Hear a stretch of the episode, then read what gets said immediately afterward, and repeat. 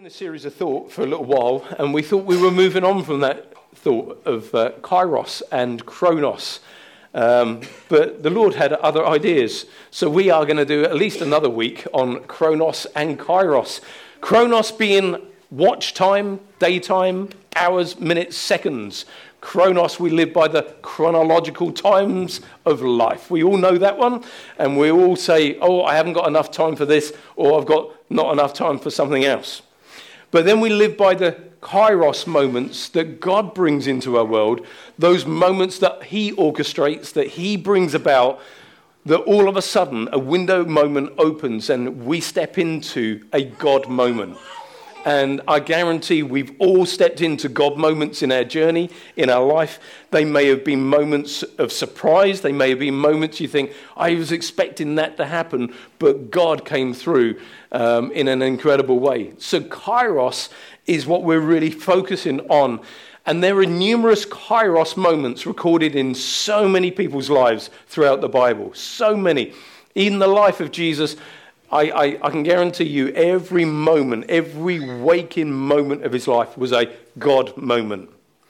You know, he, he didn't waste time, he used his time in everything that God wanted him to do. David served the purposes of God in his generation. You know, we look at David's life, and there are moments when you can see he lived by the flesh or he lived by his carnal nature. But then there are other moments in, in his life where it was a kairos moment. The moment when he walks out to face Goliath, he was told to go down there by his dad, go, pick, uh, go and deliver some cheese and, and wine to, to the generals. Hopefully, they have favor with your brothers and they get promoted. It wasn't quite that way, but if you read into the story, you could think of it that way. David happens to turn up just at the moment when Goliath stands forth and says, I defy you, the children of Israel. Come out to me and fight. And David, as a young lad, 17, 18 maybe, 17 I think he was, yeah, he thinks he's the bee's knees. He said, I'll take this, uh, this Philistine's head off his shoulders. He goes, you know, all the soldiers look around and say, You need to go and see King Saul. The rest of his brothers said, Go back home to your dad. But he goes off and sees King Saul, tries, tries on the armor of King Saul, clunks around in it, and he says, This is useless. But it wasn't a man made moment, it was a God moment. And all the time we're walking around in things that we class as man made, we'll never see God break through. And in that moment, he took off the man made stuff and he said, God, I trust you picked up five smooth stones. Why did he pick up five? One did it. He had some brothers he had to get rid of. and they were all giants as well. And he did, he took them all out. But anyway, that's another story. Kairos moment, David, right time, right place, right moment. Right place, right time, right moment. Guess what? We all live with that kind of a lifestyle. We all live in moments when God positions us for such a time as this. Esther. We've talked about Esther. She was, in, she was just an orphan girl in the middle of her land doing nothing special for God. Then, all of a sudden, there's a call for a queen, a new queen in the land. They prepare her, get her ready, send her off. She's in the king's court. All of a sudden, the word of God comes. Maybe you're here for such a time as this. Oh, you could go through Gideon, you could go through all sorts of in- individuals.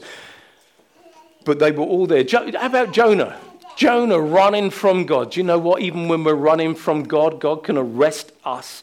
He can get us to a position where all of a sudden He gets our attention and we are focused on Him. We're running from the purposes of God. God had told Jonah, go to Nineveh, save the city. No, He says, go and do your own thing, Lord. I'm doing my own thing. Guess what? We can be found to be doing our own thing in life. And it's not the thing that God called us to do, but all of a sudden we're thrown off the back of a boat we're in the bottom of an ocean. The whale comes along, or the big fish, as the Bible says, swallows us up, spits us out, and all of a sudden we're fulfilling the will of God.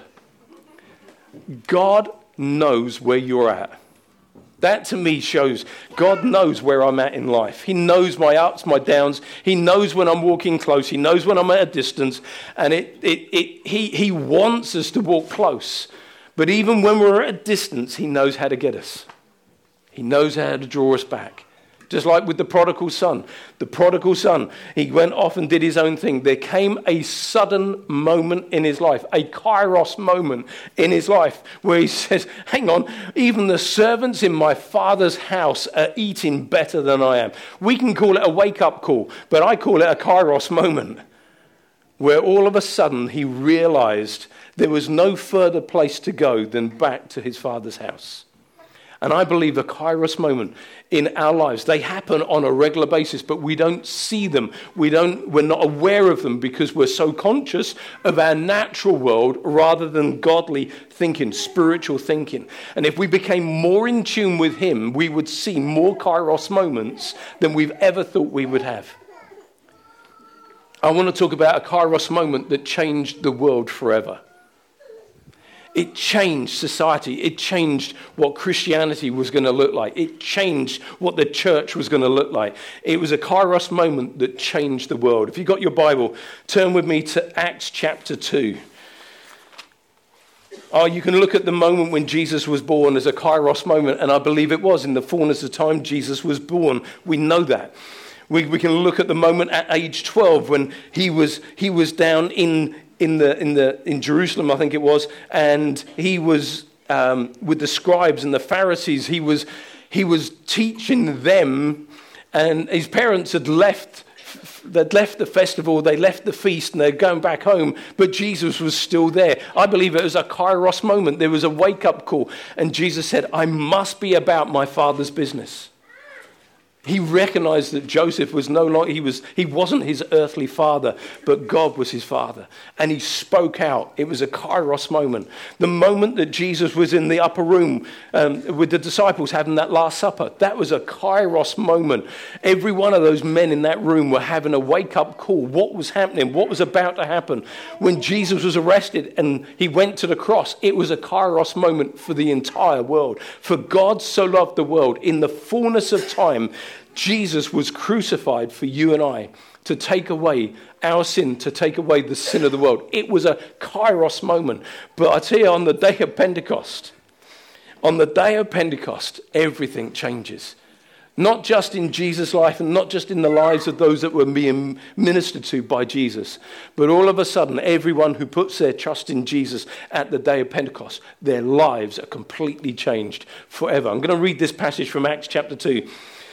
And it says this when the day of Pentecost had fully come. Now we know that they had celebrated the, the, the festival of Pentecost for hundreds and thousands of years. But when the day, the fulfillment of the day of Pentecost, which was the Holy Spirit coming, when the day of Pentecost had fully come, they were all with one accord and in one place. And suddenly there came a sound from heaven as of a rushing mighty wind, and it filled the whole house where they were sitting.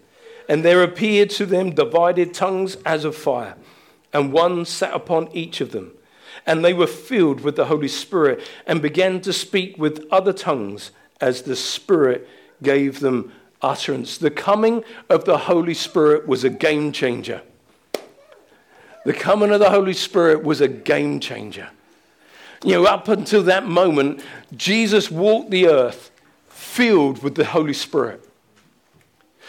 Previous to that, men of old, prophets of old, those who walked with God, those who were, who were God lovers, the Holy Spirit came upon them and left.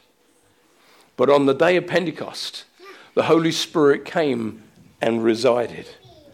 He wasn't going to take, he wasn't going to go back to heaven and come back and go back to heaven and come back. He now lives in the hearts of those that confess Jesus as Lord and Savior. Before Pentecost, there was Jesus doing all the miracles, doing all the signs and wonders, except for the delegated authority that he gave to his disciples, and then they went in his name. After Pentecost, he said, The same spirit that is in me will now live in you. And the works that I do, you will do also and greater works than these shall you do. Why? Because the Spirit, the same Holy Spirit that was in Jesus' life, the same Holy Spirit that was involved at creation, the same Holy Spirit has now come to abide in you and me. I, I just, it is mind blowing, but you've got to receive it in your spirit. You've got to reprogram the thinking of our mind because the thinking of our mind, it, it's mind blowing to think that the third person of the Trinity, the third person of the Godhead now lives in here. It's hard to comprehend, but we know it in our heart. We know it deep inside. And we, because He comes and lives in us, because we now live in Him, we become the game changer. Because in this room, just say there's 120 of us, there's 120 Christ like ones filled with the Holy Spirit. Before Pentecost, there was one. Now, in this room, there's 120 of us. Then there's the church up the road, and the church down the road, and the church over there. And we should be, we should be seeing the world turned upside down. We should be seeing such an impact of the spiritual wave of God move upon this nation and upon this world, shouldn't we? But what we're seeing is the filth of this world infiltrating the church, the established church. You know, when you look at what they've accepted over these last two weeks, you think, what? Will the Church of England empty because they can't sit in such compromise? Who knows where this could go? But we've got to stand for what the Word of God teaches. We've got to stand by what the Holy Spirit in us reveals through His truth. The coming of the Holy Spirit was a moment that changed lives forever. Jesus said, I won't leave you powerless but I will send the Holy Spirit. I don't know what you feel like in your life. I don't know if you feel powerless. Oh, it's only me. Well, don't, don't look at you as being only you. Recognize that Christ lives in you. If Christ lives in you, it's not just, oh, it's only me. It's only me. It's not. It is Christ in you, the hope of glory. It's Christ in you that is your redemption. It's the power of the Holy Spirit in you that changes the world. It's the power of the Spirit that heals the sick. It raises the dead. It gives strength to the weak. It's the Holy Spirit in you. I can do nothing. I can't, you know, when I pray for the prayer request, I can do nothing. I can pray a good prayer, but I can't heal. I can't send comfort. I can't do anything in my natural self but I release my faith in the one who can. And it's Him who goes to work. It's Him who hears our prayers and moves on our behalf. It's heaven's touch upon earth. I just really want to stir us up to believe in these kairos moments where we can stand in the gap for others, where we can stand in a position in a queue uh, waiting for to be served by whoever, and you can have a kairos moment where it says, Pray for the person who's serving you, pay for the bill of the person behind you, where we stand in that moment and Christianity becomes alive and exciting rather than mundane and boring. Christianity's got to come alive on the inside of who we are like it was on the day of Pentecost. Like it was when those 120 were filled with the Holy Spirit and the fire of God came upon them and they left that upper room and they transformed 3,000 lives that day. Few days later, 5,000. How big was the church in, in Jerusalem? How big was that church? I've said it a couple of times now. In just a couple of weeks, it was 8,120 people. We, we, Hello. Hello, Valentina. Hello, sweetie. Here we go. Is a good girl. Suffer the little children to come to me. Anyway, anyway. is that. Are you, are, you, are you getting. Are you stirring on the inside like I am? Because when we know Him and we know what He wants to do through us, we won't live with a lid on our life. See, the lid that we place upon our life is what we feel we can do. And we say, that's the lid I, I, I, don't feel I can pray for the, for, for the sick. I, I don't know what to say. I don't feel I can witness to people effectively. I don't know what to say. But we place a lid on ourselves when we should say, Spirit of God, here I am. I'm wholly available to you. And he says that when we open our mouth, he will fill it. When we lay hands on the sick, he will heal them. Not me, him. Not you, but him. It always, when someone comes to me and says, Pastor Jeff, what a great message, not very often, but when they do, I'm only kidding, but when they do, I know that he gave me what I say. So I can't take credit and say, well, yeah, I worked so hard to get that, those points. No, it, it goes to him. Everything in our life goes to him. We, we just keep pointing Keep pointing to Him because He's the one who gets the glory. How important is it that we live filled? That we live empowered? That we walk with the anointing? When you think the, that anointing that Jesus had, I think it's Acts 10 38 how God anointed Jesus of Nazareth with the Holy Spirit and with power, and he went around healing all that were sick and oppressed of the enemy. That same anointing is in you. Not in these physical hands, but the anointing is resident in us. What are we doing with that anointing? Who are we laying hands on? Who are we praying for? Who are we witnessing to? If that same anointing removes burdens and destroys yokes, we have such a responsibility as the church. Not as the leader, but as the church. I'm equipped, I'm, I'm, I'm the, the, my position in the church is to equip you for works of ministry. That's you, you may look at me and say, well, that's the works of ministry. No, I'm equipping you for works of ministry to lay hands on the sick, to walk with those who are oppressed, to support the weak and the lonely. That, that's us, all of us. We need to be walking conscious of the presence of the Holy Spirit. When was the last time you said, Holy Spirit, come fill me? Fill me afresh. Fill me anew. Use me for your glory.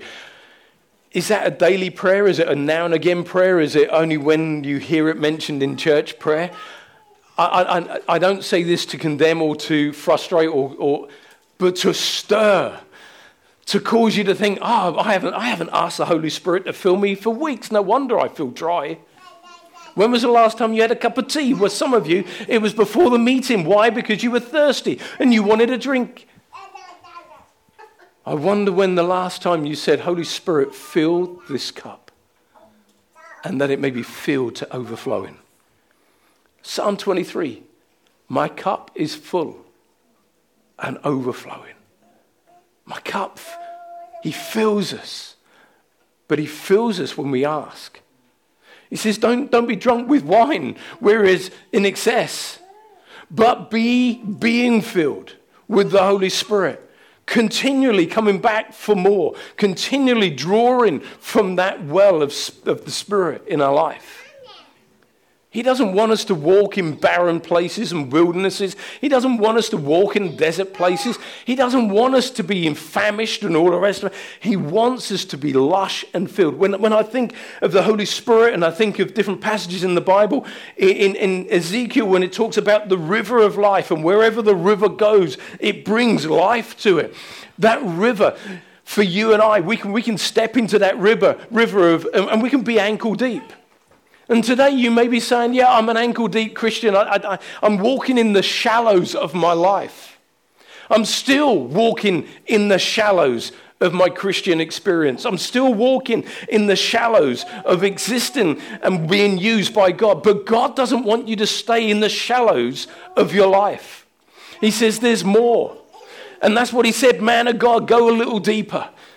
What am I saying to us today? Come on, let's go a little deeper. Let's go a little deeper. Oh, and then it goes, the river goes up to your knees. And you begin to, you know, uh, we, we go down to uh, the land where we go do the baptisms. And, and there's parts of the river, it's only up to your knees. And if you walk into the sea or wherever, and, and you feel a little bit of resistance. You feel that there's a bit of power in the river. Do you know what? The deeper you go, the less of you that lives and the more of Him lives in you. The more that you allow Him, the less you're in control.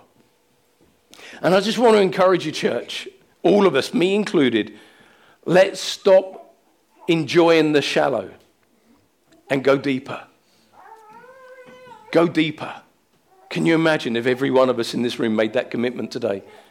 And we say, I'm going deeper. I'm going deeper. And then the, the, the, word comes again to the man of God. And he says, Look, yeah, just go out a little bit more. And he goes out and he's waist deep. And this river is flowing. When you've got a flowing river, there is resistance. And I tell you, there is a resistance to every one of our life, and that comes from the enemy. And the enemy will resist you in your life. He will try and stop you from going deeper with God. He will bring the naysayers. He will bring circumstances, but he will bring negativity to stop you going deeper with God. There comes a point when, in, in this particular passage, where the word of God comes again. The word, word comes again to the man of God, and he says, Go out deeper. Not so that you're standing on your own two feet, but that you are now swimming, that you are now free to go where the Spirit leads. That's the place He wants us to get to. We're all on a journey, every one of us. But if you're still at ankle deep and you've been a Christian for however many months or years, go deeper. There is more. There is more to God than what you're experiencing right now.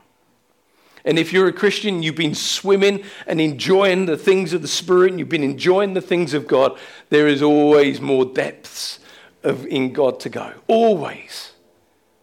I just really want to encourage every one of us in this room. Don't settle for where you are. Don't stay in the shallows. Push out deeper. We need the Holy Spirit present daily in our life. Ask Him in that moment when you wake up, in that moment when you're doing your teeth, whatever it is, in those early moments of your day. Holy Spirit, fill me anew, fill me afresh. If, if God said to the children of Israel in the wilderness, You cannot live off the same manna that you did yesterday, why do we expect anything different of the Spirit today? Let's have fresh manna, the Word of God, fresh spirit, fresh, um, fresh impartation to our life on a daily basis. Here I am. Use me this day. And do you know what? That prayer, God will use you. And you'll be moving into kairos moments because there is a sensitivity to your heart, to the Spirit. That's what God is ultimately looking for in all of our lives. That we are so sensitive to the voice, the calling, the leading, the directing, the, the, to be aware of the circumstances, to be aware of the spirit that may be at work in any given situation. That we become more sensitive to Him. Romans chapter 8 says this. See, this is um, what I'm actually sharing with you is normal Christianity. Anything, be, anything less than this actually isn't normal. We've just allowed it to become our norm. Normal Christianity for the Acts church was being led by the Spirit, being used by the Spirit, and laying hands on people so that the Spirit can flow through them. That's normal Christianity. Let's not get used to something that's less than that or else the church will become ineffective in our generation. Romans chapter 8 says this, verse 13 For if you live according to the dictates of the flesh, you will surely die. But if through the power of the Holy Spirit you are habitually put into death making extinct and deadening the evil deeds prompted by the body, you shall really and genuinely live forever. For all who are led by the Spirit of God are the sons of God. If we're being led by the Spirit, you know, that again to me shows if you're being led by the Spirit, you will walk into kairos moments. I, I, I just, as I'm thinking about this, I, I think about uh, Peter and John. They've been baptized in the Holy Spirit. They've been had the fullness of God upon them. They're walking to the temple together, just as they would normally do, as they was they're accustomed to do. They're walking to the temple. They may have walked past the guy at the beggars and those that were calling out for the support and help every single day. But as was custom, they went to the temple to pray. And as they went, this guy begins to cry out, Have you got any money? Would you give me some money? And Peter turns round and says, Silver and gold I do not have, but such as I have, I give to you. Are we giving the such that we have? Sometimes in life, all someone needs is a hand up. That's what this guy needed. He was a cripple. He was on the floor. His life was a mess. He just needed a hand up. Do you know what? Every one of us in this room can do that. We can give another person a hand up. But it was such as he had. It wasn't about money. It wasn't about possessions. It wasn't about giving them a better lifestyle. He, the guy on the floor, was looking for one thing but Peter knew it was a kairos moment. He said, Silver and gold I do not have, but such as I have, I give to you in the name of Jesus. Rise up and walk. Guess what? He said, Jesus said, I give you my name. Now go in my name. Now go in my name. Heal the sick, raise the dead, cast out demons. Freely you have received, freely give. Oh, it's very quiet in the room. I believe the presence of God's Spirit is heavy here today. Why? Because not heavy in an oppressive sense, but heavy because He's bringing an awareness. What am I doing? with what I have. Such as I have, Peter said, I give. Too many Christians are saying, such as I have, I keep to myself. We've got to break that mold.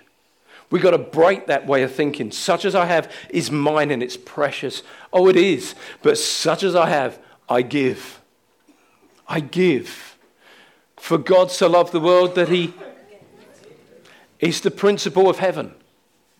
It is absolutely the principle of heaven. What we have, we give to others. We give it away. We give that love to others. We give of the power and the anointing and the, the spiritual impartation that God has given to us. The problem with the church today, not us, the problem with today is, the church today is, they don't believe what's been given to them we don't believe the power of God is at work in us. We don't believe that we can do the miracles that Jesus said we could do. We're the problem, not Him. But I tell you what, it's that moment when we begin to step out. We begin to, I don't know, Lord, this has to be you, or else I'm going to fall flat on my face. You have to defend your name, but God knows it already. And we begin to do what the new beginning church did. The early church, they saw signs, they saw wonders, they saw miracles, they saw the power of God breaking out, they saw things happen. Why? Because they were in the right place at the right time doing the will of God. I believe it's important that we're listening to the voice of the Spirit, being led by the Spirit, walking by the Spirit, and in tune with the Holy Spirit. The Holy Spirit is a person, He's not a thing, He's not a presence, He's not a, a, a tingle down the back. The Holy Spirit is the third person of the Godhead God the Father, God the Son, God the Holy Spirit. And the Holy Spirit is omnipresent. He is with us all. You know, when Lyndon goes off to work and he, he's doing whatever he does, and I've asked him many times what he does, and I still don't work out what he does. But whatever he's doing, he's doing it. But he's there, present on your Monday morning, doing your thing, as I'm in my office doing my thing. As, it, as he is with Barbara, who's taking a trip down to Asda Fareham to have a coffee with Steve, doing their thing. Patrick, good to see you. I was thinking of you and praying for you this morning. Great to see you, Patrick. It's those moments knowing He's with us. When we're going into college, what a horrible place to be. I'm, I thank the Lord I'm not in college or university. I would be the oldest member of the class, wouldn't I? I know that. I thank the Lord I'm not in college or university. I thank the Lord I'm not in school. But our kids need to know as they go to school, they are being empowered from on high. That we as parents are laying hands on our kids, that we're, we're impartating the Holy Spirit and we're praying for them as they walk off to school, that the power of God would keep them in this evil day. Because we are in evil days. That which was, the Bible is very clear, in the last days, those things that are called good will be called evil, and those things that are evil will be called good. We live in that generation. We absolutely live in it. If you're not praying for your kids as they go off to school, you are doing a disservice. You are not placing a spiritual protection around them that they need when they're in that place for six, eight hours every day with their peers and with the things that are being taught. We need to get real with, with what's happening. Absolutely, we need to wake up. We need to, we need to wake up we are in a spiritual warfare. And when we allow our little children of from four going up to 16 to go off into that environment without covering them in prayer, we are spiritually dull if we do that. I know I'm treading on toes as I speak, but hey, if I don't say it, it may not get ever said. So, are we spiritual people? We say that we are, but are we? We talk in tongues, we speak in tongues, we, we pray in tongues, but when was the last time you did? Has praying in tongues become a thing where you, ah, I can pray in tongues, I did it last month? It's like, no. When you pray in tongues, you pray the hidden wisdom of God. We don't know what we're praying for, but the Spirit prays through us the perfect prayer. Come on, let's be spiritual. Let's stir up the gift of speaking and praying in tongues for the church, for our world, our community, our, our family, our loved ones. Come on, church. I feel like I'm exploding out here, and it's like, oh, how can I say everything I want to say because there's so much to be said. Galatians 5 says this. Galatians 5:16 verse uh, and 16 and, and verse 25 says, But I say, walk and live habitually in the Holy Spirit. Okay, I want to pause there. I say, walk and live habitually. Okay, when you wake up in the morning, you habitually or by habit you get dressed or you go into the bathroom or you get washed or you have breakfast or you go off to work you do, you do something on a regular basis as a habit this is what I always do the way I always do it. Yes? Okay, there's only a few of you that do. Let me try that again. Some of you don't get dressed when you go to work. That's terrible. Okay, let's work with this. So, when you wake up in the morning, at some point in the morning before going to work, you get dressed. It's a habit of yours, yes? yes. Well, praise the Lord for that. Okay, this is what this is what this scripture is saying. There are daily habits, things that we always do. But I say to you, walk and live habitually in the Holy Spirit, responding to and controlled and guided by the Spirit. That's a normal Christianity. Then you will certainly not gratify the cravings and the desires of the flesh of human nature without God. We, we, we I, I, from a pastoral standpoint, we could be without a job with uh, pastoral care in marriages or pastoral parenting sorting out or pastoral issues within the church because we are now living habitually in the Spirit and allowing the Holy Spirit to lead us and not fulfilling the gratification of the human desire without God. You have God living on the inside of you. Let's stop those things that habitually cause us and control us when we're actually, we should be allowing the Spirit of God to live through us and to control us. And then it goes on in verse 25 if we live by the Holy Spirit, if we, I, I, Paul says this, if we live by the Holy Spirit, let us also walk by the Spirit. If by the Holy Spirit we have our life in God, let us go forward, walking in line, our conduct controlled by the Spirit. The closer we walk with the Holy Spirit in our life, the more the flesh would drop off. The control of this world would drop off. The sin of this world, it would be like, it would be like the water and the oil don't mix. And it would be as the closer we get to the Holy Spirit, the oil, the less the wet of this world will attach itself to us because the Spirit of God will repel it. Come on, let, let, let, let, the Holy Spirit fill you afresh. I've just got, uh, I'm going to have to move. Spirit filled living is normal Christianity. Spirit filled living. Normal Christianity should be sharing the good news of Jesus Christ with others, just like someone at some point shared the good news of Jesus Christ with you. But are we sharing the love of God?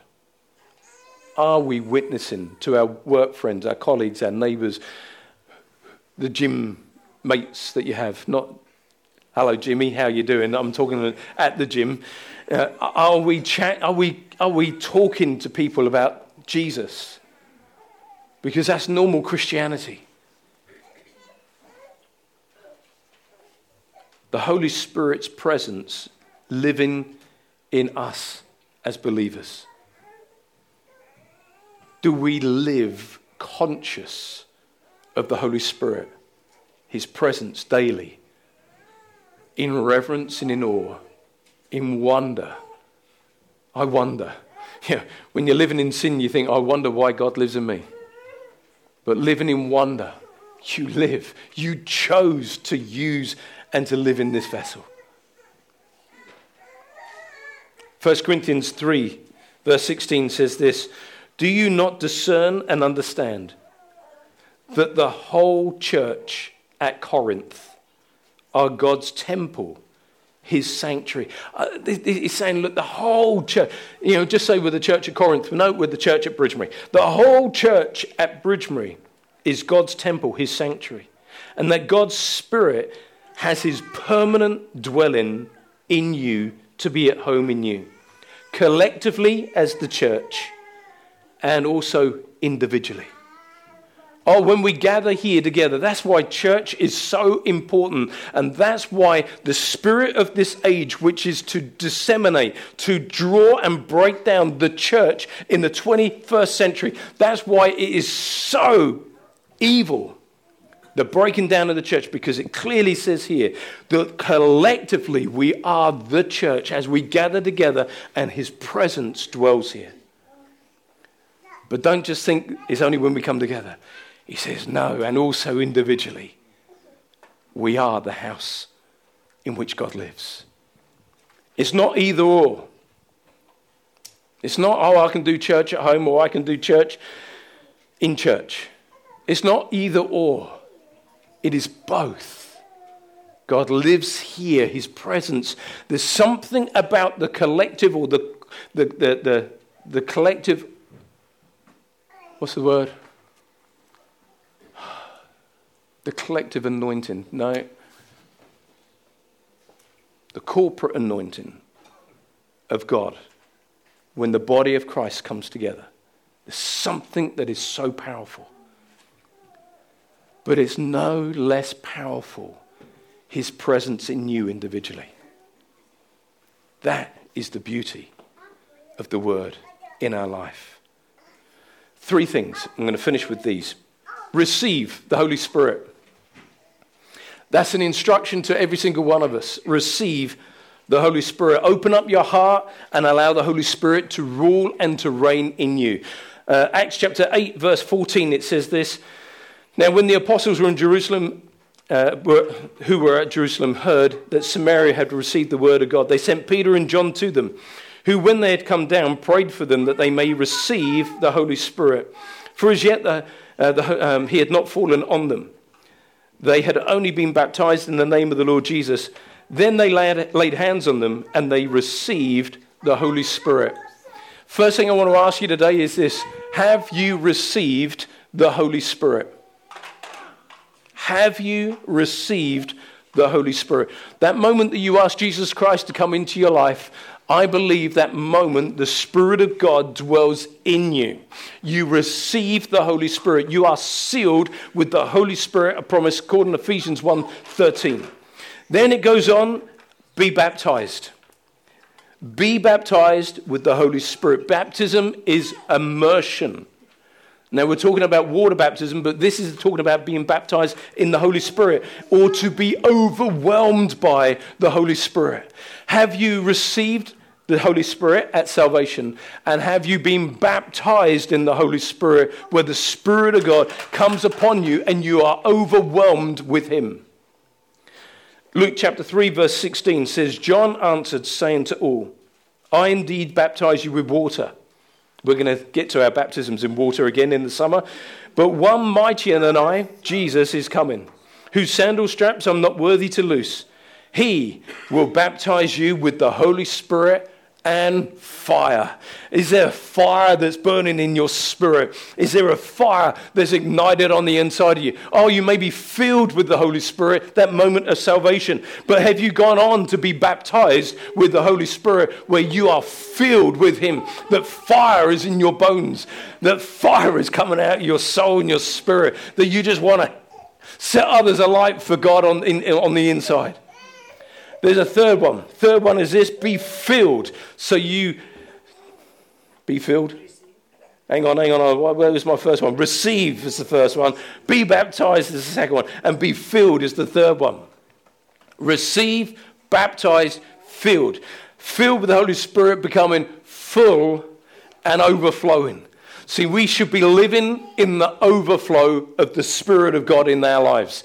Not in the drought, not in the dry season, but in the overflow. So the Spirit of God is flowing from us. I'm going to read this passage from John. It says, John 7, 7, verse 37 On the last day, the great day of the feast, Jesus stood and cried out, saying, If anyone, are you an anyone? Yes, yes you are everyone and anyone. If anyone thirsts, let him come to me and drink. He who believes in me, as the scripture has said, out of his heart will flow rivers of living water. Can you honestly say where you are right now? There is an outflow of your life like rivers of living water. That the flow of God's Spirit is flowing out of you like a river, touching others wherever that river goes. Because this is what Jesus is saying for each and every one of them. If we cry out, if we believe in Jesus, if we trust in Him, if anyone thirsts, are you thirsty this morning? If you're not thirsty, let me give you some food with some salt in it. Because whenever I have Chinese, it's like the next day, I'm, I'm thinking, I wake up in the night, I'm thinking, I just need a drink. Is anyone like me with Chinese food? It's like, oh, I need a drink. If anyone thirsts, We are called to be salt and light. Maybe our thirst is connecting to how salty we are. If you're not salty, you may not thirst. If you are salty, then you will thirst, and your thirst will be for Him. Your thirst will be for the Spirit of God to begin to flow from you.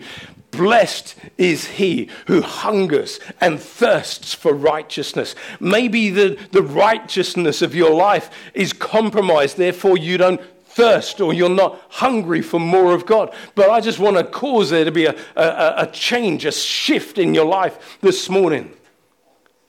Do we say, oh no, I've, I've missed it. I've, I've, I've been doing my own thing. I've been carnal. I'm going to go deeper than my ankles. I'm going to get into this river. I'm going to begin to, I'm going to begin to swim in the things of God. I'm, to, I'm just going to surrender all. I surrender all. There comes a moment in all of our lives where we surrender all. That is your kairos moment that you'll never look back because you've surrendered all. I remember that moment for me. Like I say, with a call, that moment of the call of God upon my life, I looked for excuses of why I shouldn't.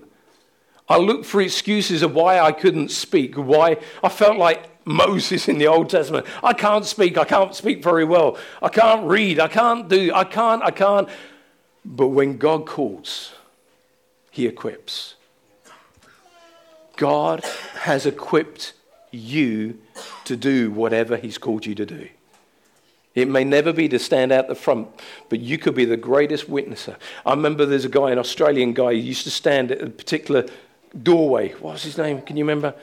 He used to stand at a particular doorway and he used to step out with a leaflet as people walked past. He said, If you were to die today, where would you go? And he did this for 20 odd years. I can't remember the whole story, it's a beautiful story. But later in his life, a missionary comes to, to this guy's door and he says to him, he says, Do you know the impact that you've had on other people's lives? And he said, No, I, no one ever came back to me and said, I got saved through your leaflet. He said, I want you to know, I was one of those people who got saved through your ministry. And I know of other people who have gone around the world who got saved just because you stepped out and said, If you died today, would you go to hell? Um, would you go to heaven? And he did that faithfully all those years. And there were tens of hundreds of people around the world who had come to know Jesus through this one man's act of asking that same question on the same street every day of his life for 20 years. Do you know what? Your simple you simply doing what you do in a simple way may make the difference for somebody else. It could be their kairos moment. He had no idea that that leaflet was having such an effect. Your words carry the anointing of God. Don't limit God's ability. If he was able to use the shadow or the handkerchiefs of Peter and Paul, he can use you. His Spirit lives in you. But he spoke of the Spirit, he spoke concerning the Spirit, whom those believing in him would receive. That's me and you. For the Holy Spirit at that point had not been given. The Holy Spirit is God living in you. Isn't that amazing? Just think. The Holy Spirit in me is God living in me, filling you, empowering you, anointing you, and flowing through you. Guess what? Nothing is impossible to you. Why? Because nothing is impossible to Him.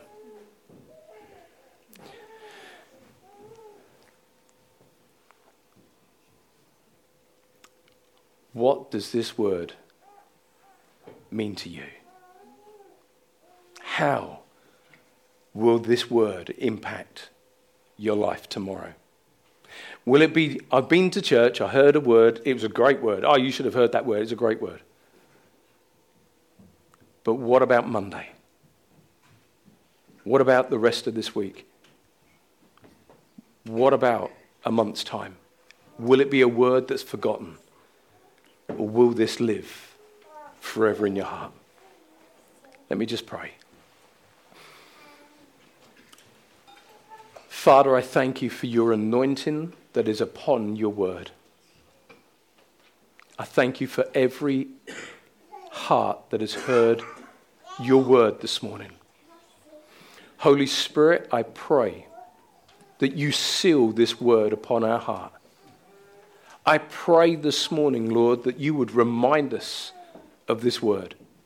When we look for excuses, you'll remind us of kairos moments. When we look to not be your house, when we look to sin or other things, Lord, that you would remind us, God in us, the hope of glory. When temptation comes, Lord, help us to draw on the power and the presence of your Spirit. Father, we pray. Give us ears to hear, a heart to receive, and a willingness to obey. In Jesus' name, amen.